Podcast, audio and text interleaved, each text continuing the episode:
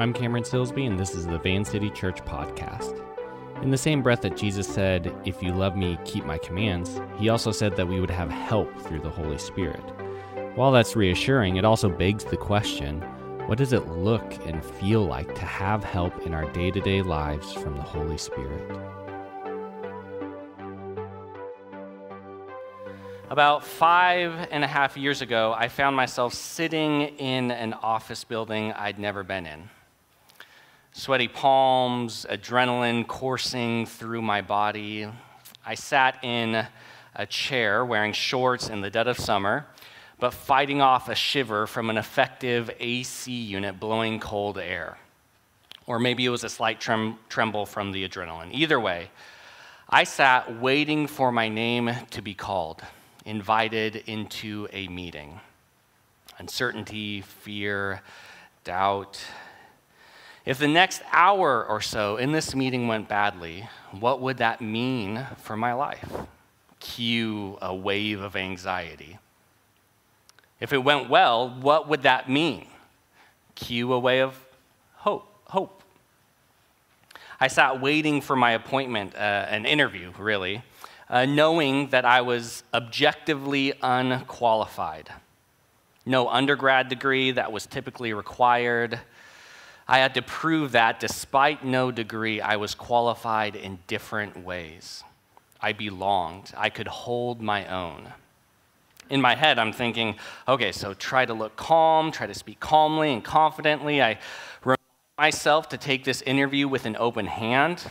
If I'm not qualified, if I'm not a good candidate, then it's best not to jump into something that would be bad for all parties. Rejection could actually be a blessing in disguise.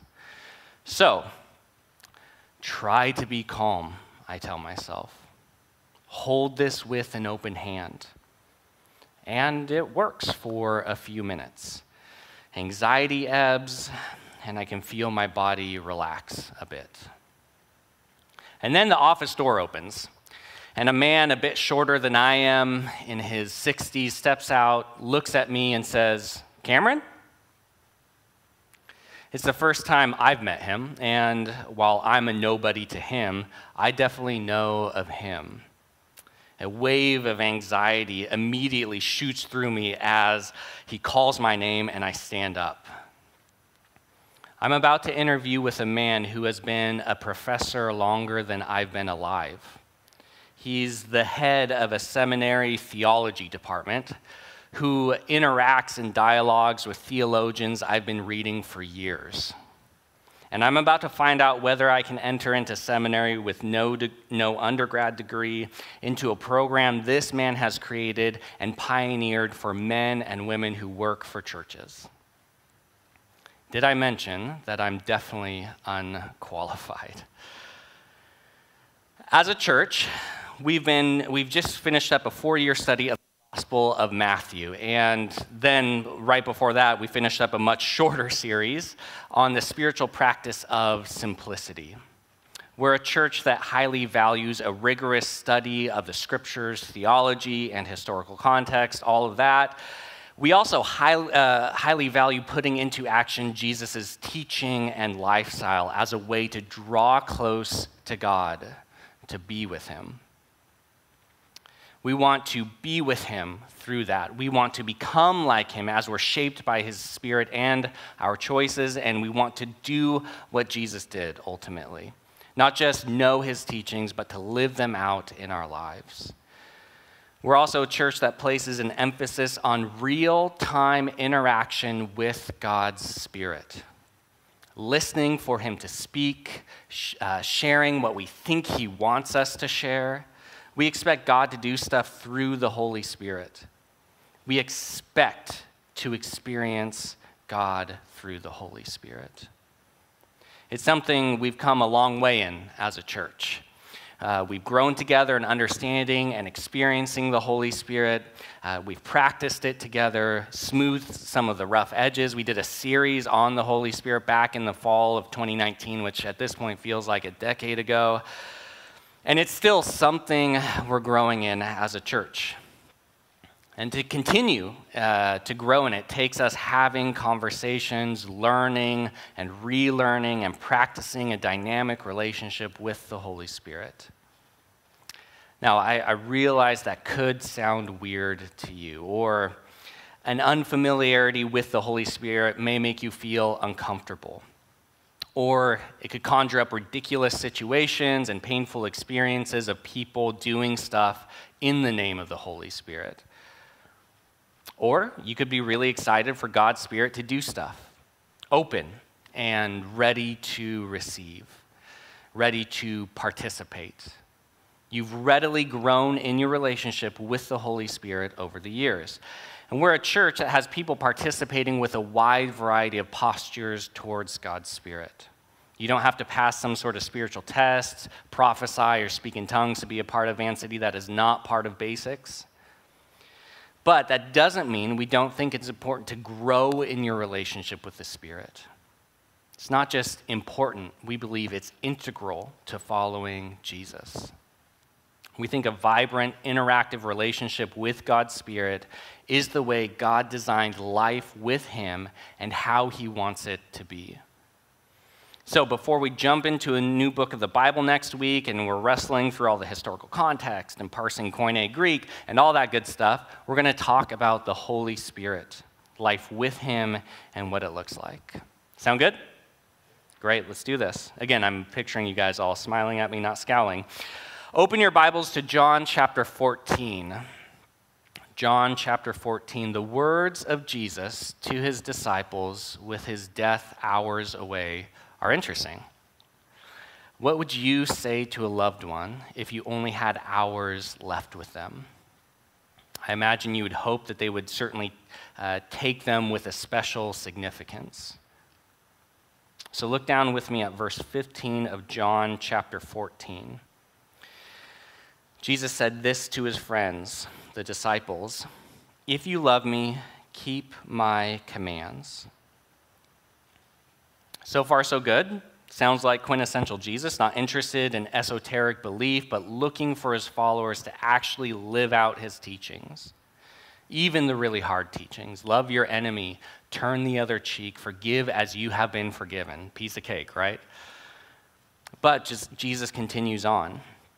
And I will ask the Father, and he will give you another advocate to help you and be with you forever the Spirit of truth. The, uh, the word that we have in our English translations, advocate, is the translation of the Greek word uh, parakletos. It's a tricky word to translate into English.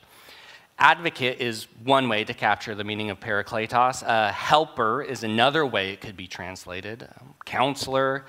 If you wanted a dictionary definition for parakletos, it would be something like one called upon for support or one called in for assistance. So Jesus says to his disciples, Not only do I expect you to follow my teachings, following them is the way you show your love for me. And then immediately he says, And you'll have help.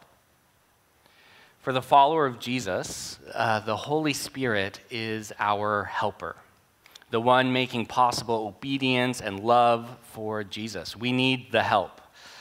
And God's Spirit is present with us to give it. And get this apparently, he will always be with us forever. Now, Jesus has a little bit more to say about the Holy Spirit. He says, The world, that is, people who are far from God, cannot accept him because it neither sees him or knows. Which means, don't be surprised when people think you are ridiculous or delusional when you experience the presence of God. They don't know him. Uh, so, of course, it sounds kind of nutty. But Jesus goes on, but you know him, for he lives with you and will be in you. An imagery that reaches back into the story of Israel from the Old Testament. For followers of Jesus, we are temples housing the presence of the living God. The Holy Spirit goes with you wherever you go, is present with you in every situation, and he knows you your inner workings, your thoughts, your desires. Jesus says, I will not leave you as orphans, I will come to you. The presence of the Spirit in your life isn't the presence of an overbearing authority figure waiting with anticipation to catch you falling short. He is the presence that makes tangible your adoption into God's family. I will not leave you as orphans. The presence of the reality of your loving Father. God has not abandoned you to figure out this life with Him. He is with you through the Spirit. As we look to follow the commands of Jesus and to live out his lifestyle, our relationship with the Holy Spirit is one of participation and partnership. We aren't left to our own uh, devices to pull ourselves up by our spiritual bootstraps, but we also aren't completely passive, sitting around waiting to get zapped by the Holy Spirit so that we can be like Jesus. The relationship is interactive, dynamic. We're in this together for the rest of our lives. But what does this all mean for life and how we experience it? To have an advocate, to have the Holy Spirit in us and with us. What does that mean? What does that look like? Well, there are three things we can look at tonight to begin, to just begin to answer that question. It'll take some more Bible work, though, flipping through it, uh, the scriptures, uh, and seeing what the Holy Spirit does but let's explore what it looks like when we experience the Spirit of God. Turn in your Bibles to the very beginning, Genesis chapter 1. The story of the scriptures begins this way in Genesis 1. In the beginning, God created the heavens and the earth. Now, the earth was formless and empty. Darkness was over the surface of the deep and the Spirit of God was hovering over the waters. The Hebrew word for spirit is ruach. It can be translated as breath or wind, and think of the air that is exhaled as you breathe or talk, or even when you say the word ruach. The presence of the Spirit is indicative of the presence of God, a life giving, new creation kind of presence. Jesus and the New Testament authors pick up on this theme of a life giving new creation presence that begins in the opening words of the scriptures. And the biography of Jesus that Luke pens, Jesus quotes from the Old Testament to explain what the heck he's doing. Jesus said, The Spirit of the Lord is on me because he has anointed me to proclaim good news to the poor. He has sent me to proclaim freedom for the prisoners and recovery of sight for the blind, to set the oppressed free, to proclaim the year of the Lord's favor. In other words, God is working something new, some healing and, and something life giving through the Spirit empowered Jesus something that points forward and also draws into the present the future healing and restoration of all things. New creation, something new. And now, Paul, writing to his protege uh, Titus, applies the, this idea of the Spirit doing something new to followers of Jesus, not just to himself. Paul wrote this to Titus At, what, at, one, at one time, we too were foolish disobedient, deceived, and enslaved by all kinds of passions and pleasures. We lived in malice and envy, being hated and hating one another. But when the kindness and love of God our Savior appeared, he saved us. Not because of the righteous things we had done, or in other words, not because we were great at anything in particular or impressed him, but because of his mercy. He saved us through listen to this the washing of rebirth and renewal by the Holy Spirit, whom He poured out on us generously through Jesus Christ our Savior. Paul goes on to say, I want you, that is Titus, to stress these things so that those who have trusted in God may be careful to devote themselves to doing what is good. Because of the Spirit's work of renewal and rebirth, because the Spirit of the Lord is on us as followers of Jesus, we proclaim the good news. We devote ourselves to doing what is good, what is in line with Jesus' lifestyle and teachings. Rebirth and renewal is not just things that we have, something that we live out. It fundamentally changes the way we live so that our lives follow the pattern of Jesus and point forward to and also draw into the present the future healing and restoration of all things. The coming of new creation starts now with us.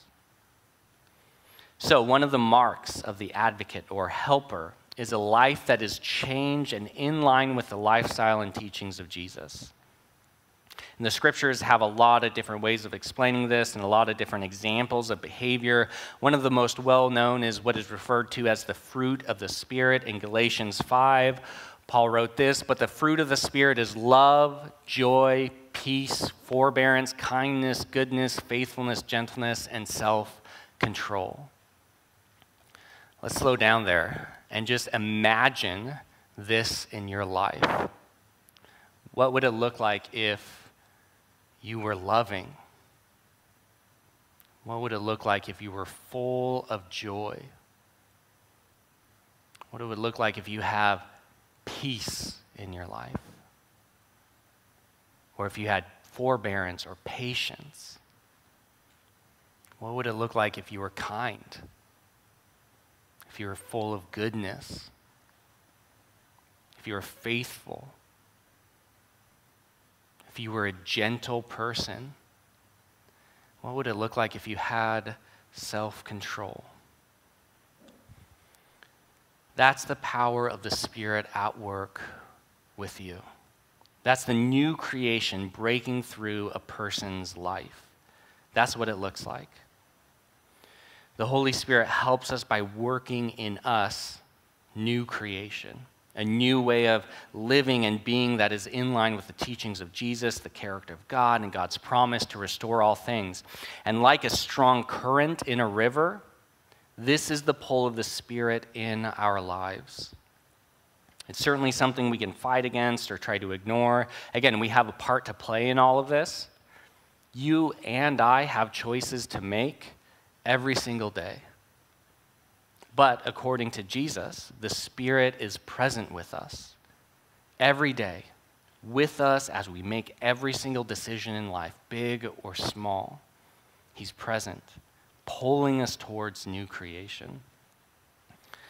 It's not just behavior that the Spirit impacts, He shapes our experience of God, He shapes our spirituality and spiritual experience.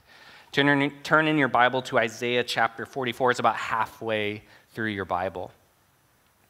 Don't be shy if you need to consult the table of contents to find it. Isaiah chapter 44. The prophet Isaiah um, used imagery of desert living to set up a metaphor for what God intended to do with his spirit.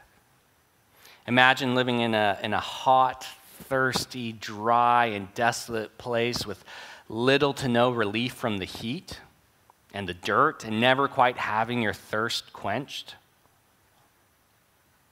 Now look down at Isaiah chapter 44 in verse 1.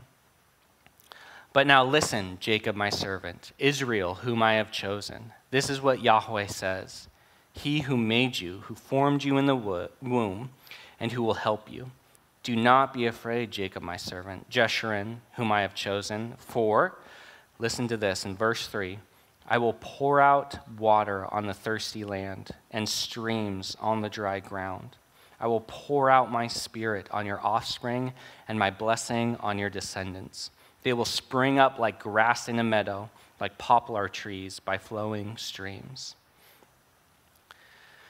With the pouring out of God's Spirit, his people will be able to flourish and thrive like a lush green meadow like a well watered grove of trees, even though they're more like a spiritual desert at the moment.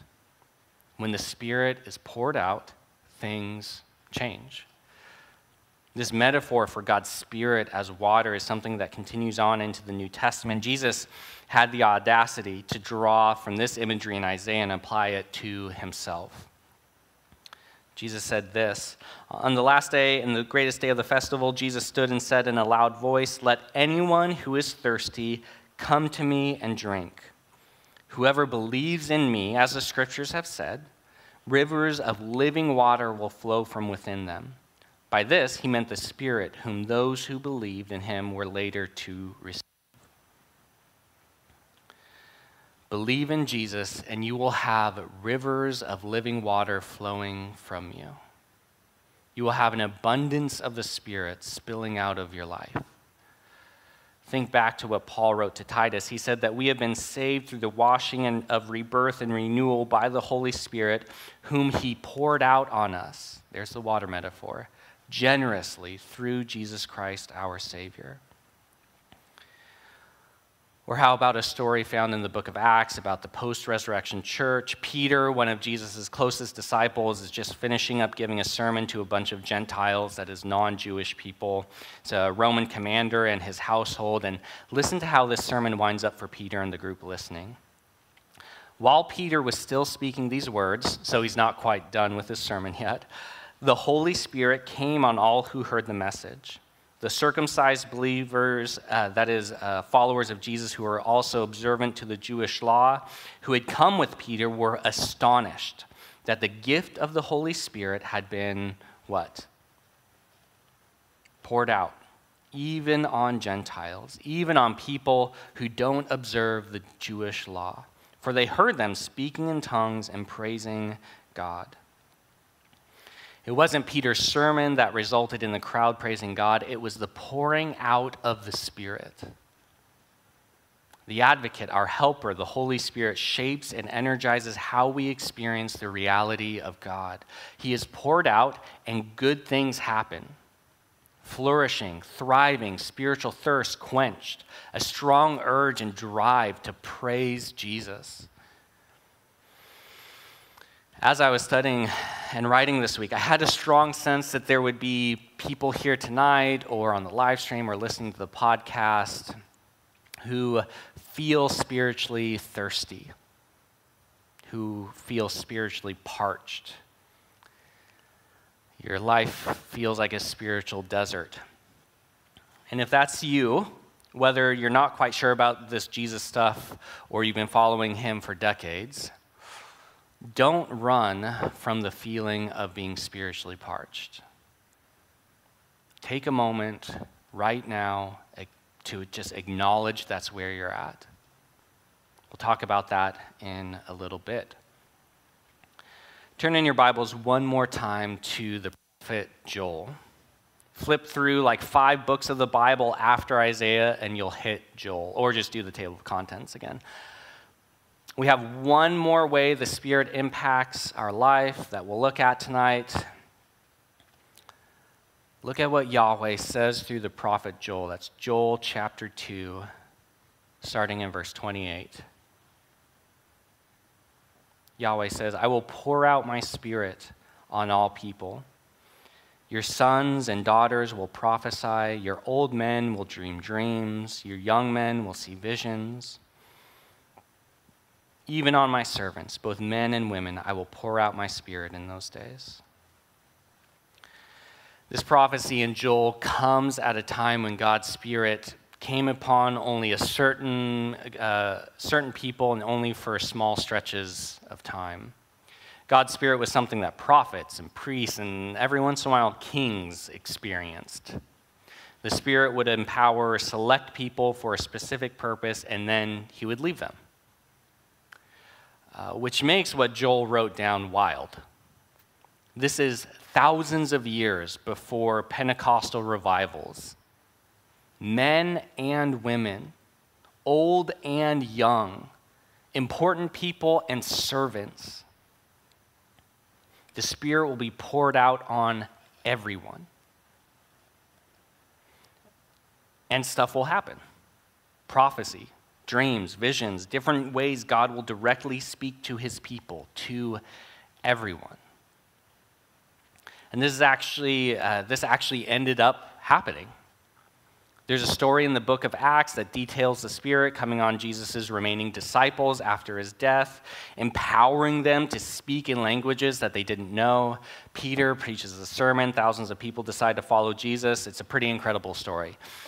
But it wasn't a one off event the church, from its infancy, organized their weekly gatherings around the empowering presence of the Spirit.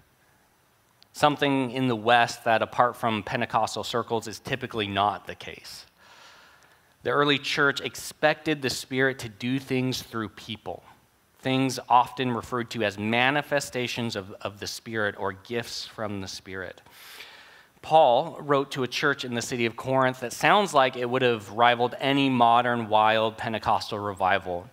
In this part of the letter, which I'm about to read, I would summarize it as Paul telling the Corinthians, You all need to chill out. He writes this now, to each one, the manifestation of the Spirit is given for the common good. To one, there is given through the Spirit a message of wisdom, to another, a message of knowledge by means of the same Spirit, to another, faith by the same Spirit, to another, gifts of healing by that one Spirit, to another, miraculous powers, to another, prophecy, to another, distinguishing between spirits, to another, speaking in different kinds of tongues, and, still, uh, and to still another, the interpretation of tongues. All these are the work of one and the same Spirit, and He distributes them to each one just as He determines. Paul explains what the Spirit is up to among them and that it's all for the common good. And then, of course, he'll go on in the letter to say, Stop being weird, get back to singing your five worship songs written by Bethel or Hillsong, and listen to a 30 minute TED talk on the Bible. Not exactly. Just a little bit later in the letter, Paul writes, what then shall we say, brothers and sisters? When you come together, each of you has a hymn or a word of instruction, a revelation, a tongue, or an interpretation. Everything must be done so that the church may be built up. If anyone speaks in a tongue, two or at most three should speak, one at a time, and someone must interpret. If there is no interpreter, the speaker should keep quiet in the church and speak to himself and to God. Two or three prophets should speak and the others should weigh carefully what is said. And if a revelation comes to someone who is sitting down, the first speaker should stop. For you can all prophesy in turn so that everyone may be instructed and encouraged. The spirits of the prophets are subject to the control of the prophets. For God is not a God of disorder, but of peace, as in all the congregations of the Lord's people. Paul is telling them not to, uh, Paul is not telling them to stop doing all the Holy Spirit stuff. He's teaching them how to incorporate manifestations of the Spirit into their weekly gathering in an orderly way. Rather than an event that a person comes to watch, a church gathering is intended to be interactive, participatory, a, a, time as the Spirit moves and speaks as He wants and to who He wants, all for the common good all for the church to be built up. The advocate, the helper that Jesus told his disciples would come, manifests himself by empowering followers of Jesus to know, understand, speak, and do certain things that they would not be able to do on their own. Things like prophecy which is contrary to popular belief, rarely about predicting the future. Prophecy is simply, as one theologian defines it, speaking what God spontaneously brings to mind. Most often, according to Paul, prophecy is for encouragement and building up, not some sort of Christian version of fortune telling. The Spirit also does stuff like healing people physically and emotionally, using followers of Jesus as partners as they pray for healing. The list of what the Spirit does goes on. The point being, the Spirit manifests himself in the life of a follower of Jesus in specific, tangible ways. Now, all of this provides a really broad overview of how we view the Holy Spirit and how that shapes our church. And like pretty much everything else in life, uh, COVID has interrupted most of our rhythms of experiencing God's Spirit together uh, as a church on a Sunday. We've adjusted in some ways. We've continued to come to church with an expectation that God's Spirit will interact with us. So we still listen for Him to speak over us in various ways during the gathering. But something that's been hugely missing over the last year or so is having a prayer team a, space where in real time a person can feel led and go back to the prayer team, talk to someone about it, and have that person listen to the Spirit on their behalf and pray over them. This is actually the first week in over a year that we're going to have a prayer team available. Uh, this week, we're not only going to encourage you to listen to God's Spirit, but we'll share things. We think God wants to speak to some individuals tonight. And this week, we'll encourage you if you think you hear from God's Spirit or you just want prayer for anything, to go back to the prayer team. Because we are a church that wants to be open to the Holy Spirit, our helper, our advocate. Now, as I said in the beginning, I realize there's probably people here tonight wa- or watching this on the live stream or listening to it on the podcast that are skeptical. Or you're uncomfortable with this Holy Spirit stuff, uh, you know, it's unfamiliar territory. Or you've been negatively impacted by people behaving in damaging ways in the name of the Holy Spirit and at least I can relate. Uh, I can honestly say that I've been in all three of those places to some degree at some point in my life. But, if I may, let me encourage you with this. The remedy to skepticism about the Holy Spirit, or unfamiliarity, or hurt, isn't to ignore the Holy Spirit and what He does. It's to learn and grow by practicing a proper, healthy relationship with the Holy Spirit. In other words, the remedy is to give it a shot, to take a step in the direction of the Holy Spirit, to experience the Holy Spirit in ways He intended you to experience Him. So we just took, right, like 15 ish minutes or so to look at the scriptures, and apparently, God has intended his people to have an experiential relationship with him through his Spirit. Being with the Spirit and experiencing him is intended to help us follow Jesus, according to the scriptures. Let me come back to that story that I began with. So there I was, walking into this professor's office, about to begin my interview to see if I could enter seminary without an undergrad degree objectively unqualified for seminary. You know, I had the sweaty palms, trembling hands, a racing heartbeat, anxiety. So we took our seats, and immediately I am in my head reminding myself okay, so sit in a way that doesn't betray any anxiety, but don't sit too comfortably. Sit as if you're confident and relaxed. What, which, what does that even look like? I have no idea, but, but that's what I was aiming for in my head. And then I thought, oh crap. I think to myself, what should I call him, this professor?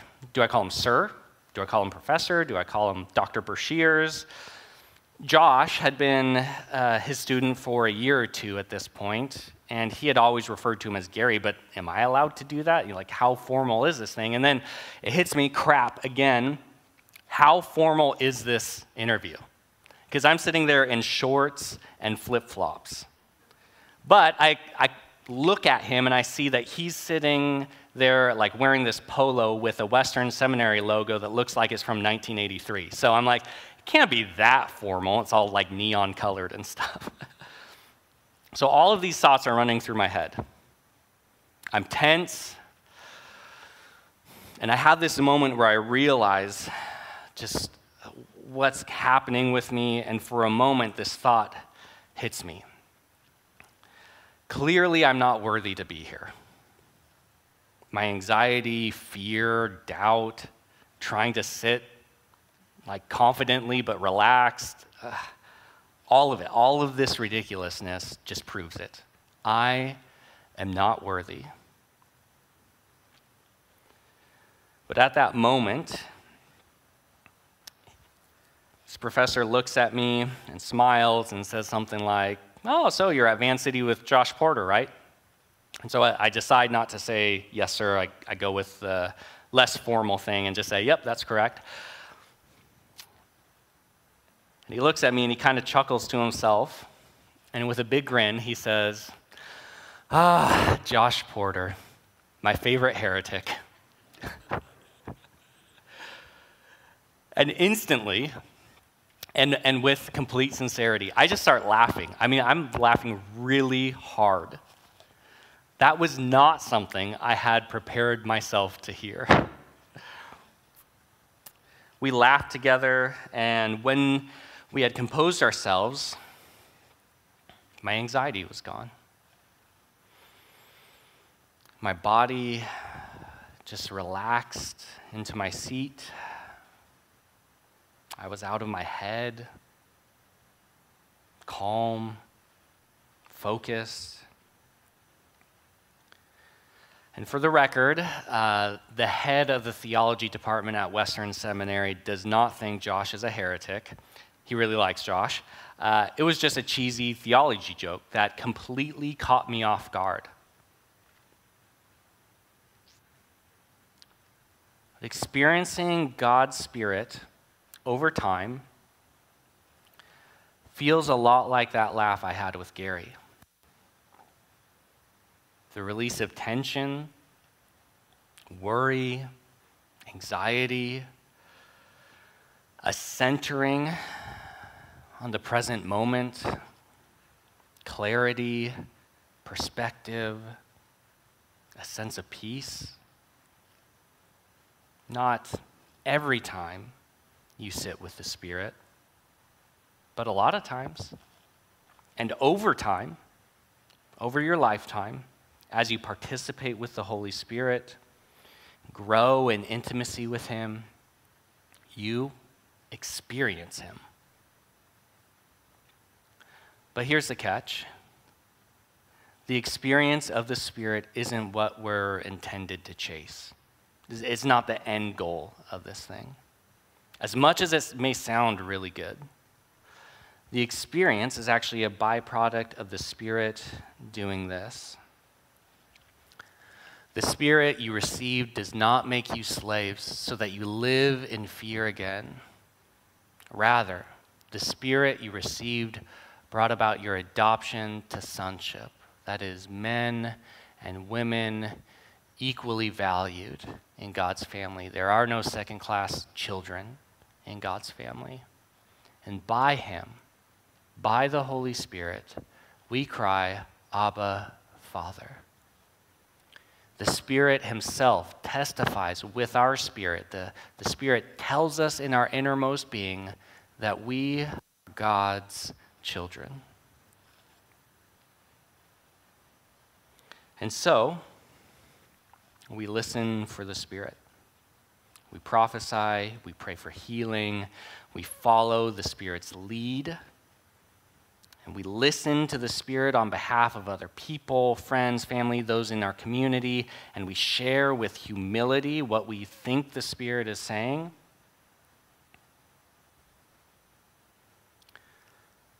So if you're new to all of this or reticent to it, here's my encouragement. Once again, give it a shot. When we take time to listen in the gathering tonight, we will in just a few minutes. Go for it. I think the Spirit really does want to say something to you. Or go back to the prayer team and ask someone for help to hear from God's Spirit. We all need help at times. But again, you are a son or daughter of God, loved. He holds you in high regard. You're important to Him. You're valuable to Him. And the Spirit tells us this in our innermost being. He helps us experience these things, not just believe them, but experience them. To end tonight, I want to speak to those of you who feel spiritually thirsty or spiritually parched, you know, kind of in that desert place. Okay, so I think it's obvious that I can't, from here, assess why you're feeling that way. And maybe you can't either. Maybe you have no idea why you feel this way. And there could be a myriad of reasons, ways of viewing God that cause you to put up a wall between you and Him. Or it could be that you've uh, been harmed by people or by a church in the name of Jesus. Or it could be your own choices, choosing to act and live in a way consistently against the way of Jesus. It could even be something God's Spirit is leading you through a season of learning to trust His love and, uh, and presence, a season of pruning, something that's refining you. Or it could be something else. Whatever it is, Jesus actually told us to ask for the Holy Spirit, and because God is a good Father, He will give us the Holy Spirit. So, in a few minutes, we're going to spend time together asking God to pour out His Spirit on all of us. And we're going to pray for each other. Now, it doesn't, it's not going to be as scary as it may sound. But listen, you may or may not experience something as we're praying tonight and asking God to pour out His Spirit. If you do, maybe you experience something positive, something new or different, maybe something refreshing, maybe for those feeling spiritually thirsty, you experience to agree that thirst quenched, at least in this moment. That's great. Embrace what God is doing right now in the moment. But maybe we pray for God's Spirit to be poured out, and you feel nothing. Maybe as you ask the Spirit to be poured out in your life, it feels like nothing is happening. If you're spiritually thirsty, it feels like there's nothing refreshing, nothing quenching your thirst in this moment. If you don't feel like anything is happening, do not panic. Do not assume God is ignoring you or is angry with you or that you are defective in some way. Just take a deep breath and trust God is present with you, even if you don't feel Him. Just trust that the Spirit of God is in you and with you, that He is at work even when you don't feel Him. And you can actually relax in that. You don't have to conjure up some sort of experience with Him in order to have Him work in you and to be with you. You can just take a deep breath, relax. If you'd like, you can even pray and ask Him why you don't feel Him in this moment or in this season of life.